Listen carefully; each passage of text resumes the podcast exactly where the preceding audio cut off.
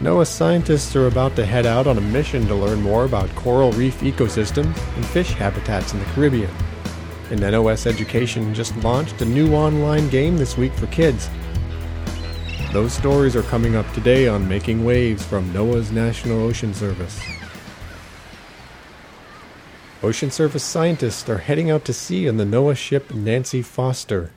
They're going to the Caribbean for a two week mission to study coral reef ecosystems and fish habitats off the coast of Vieques. That's an island just off the east coast of Puerto Rico. It's the sixth year that NOAA has returned to survey U.S. territorial waters near Puerto Rico and the U.S. Virgin Islands at the request of Commonwealth agencies and local scientists in the region.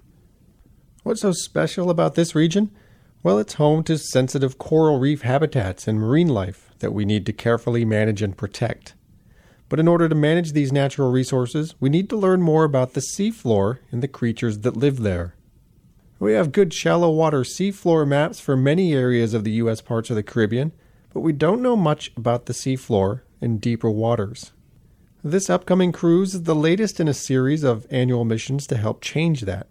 Researchers from the Ocean Service's Center for Coastal Monitoring and Assessment Biogeography Branch, that's part of the National Centers for Coastal Ocean Science, will be deploying high tech tools to map the deeper waters near Puerto Rico. But they aren't just mapping the bottom, they're also mapping the marine life that lives there. They're going to use multi beam sonar to collect high resolution ocean depth information and to gather information about the hardness and roughness of the ocean floor. Multi beam sonar works by pulsing the sea bottom with a series of sound waves and recording the reflected echoes as the sound bounces back.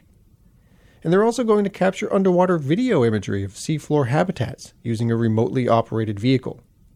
And this is the cool part the scientists will then plot this sonar and video data on a seafloor map and then add in coral ecosystem and fish census data.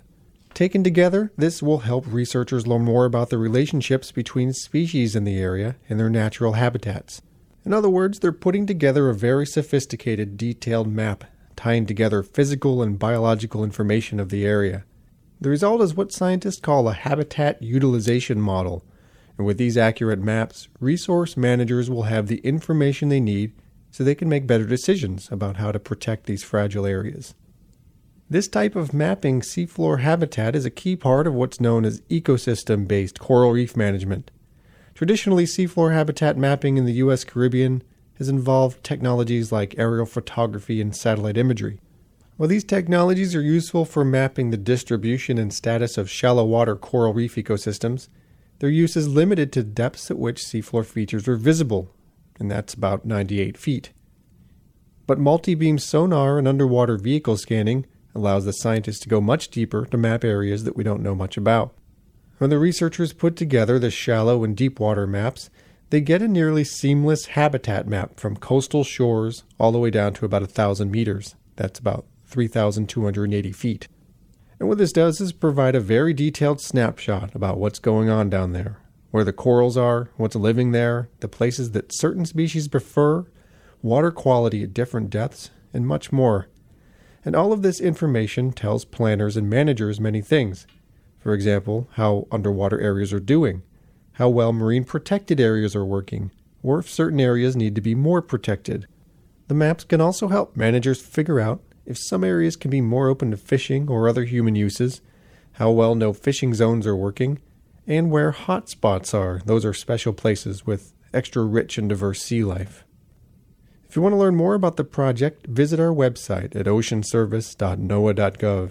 From there, you can link to the main site for the research cruise and here you'll be able to read daily activity logs from the scientists aboard the Nancy Foster, and you can view daily photos and videos from the research cruise.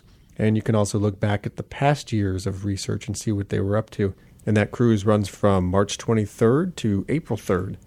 And it's sponsored by NOAA, the Caribbean Fishery Management Council, and the Coral Reef Conservation Program. My name is Oscar. I'm Valerie. I haven't eaten since I left home. Left home? Why? Our home is dying. There's no food and almost no life left at all. I need to find the Oracle. She is supposed to be very wise. Maybe she can help heal our estuary. What's an estuary? An estuary is where rivers meet the sea. The fresh water from the rivers mixes with salt water from the ocean. What happened to it? Well, you can find out in the new Ocean Service Education online game called Water Life, where the rivers meet the sea. This new flash based game premiered this week after a year of development in a partnership with some very talented students with Montgomery College's Computer Gaming and Simulation program here in Maryland. Water Life provides science instruction for students at the 4th through 7th grade levels through a series of gaming challenges. Students join a young girl named Valerie and Oscar the sea otter, who we just heard from a moment ago, and a clam. Well, I'll just let the clam introduce himself. My name is Muscles von Oysterstein, but you may call me the Claminator! So, together, this group journeys to save an estuary on the west coast of the United States. And along the way, players learn about the factors that produce healthy estuaries and food webs, and why estuaries are essential to both ocean life and to humans. Players tackle trash cleanup, remove obstructions in waterways, replant the habitat to bring back food webs, and battle the pollution monster to restore Oscar's home. Well, the game is a lot of fun, but it also provides an opportunity to learn not only about our nation's biologically rich and economically important estuaries, but about NOAA's National Estuarine Research Reserve System. And that's a network of 27 estuary areas established for long term stewardship, research, and education. Water Life is part of a newly launched online Planet Arcade called Games at NOAA, and that's at games@noaa.gov. And this is a portal to a variety of games and interactive activities that highlight the science and the activities of NOAA and NOAA's partners.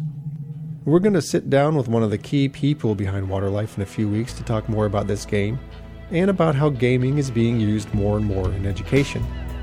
And again, that games portal is at games.noaa.gov. Well, that's all for this episode. If you have any questions about the podcast this week, about the National Ocean Service, or about our ocean, you can send us an email. We're at nos.info at noaa.gov. Now let's bring in the ocean.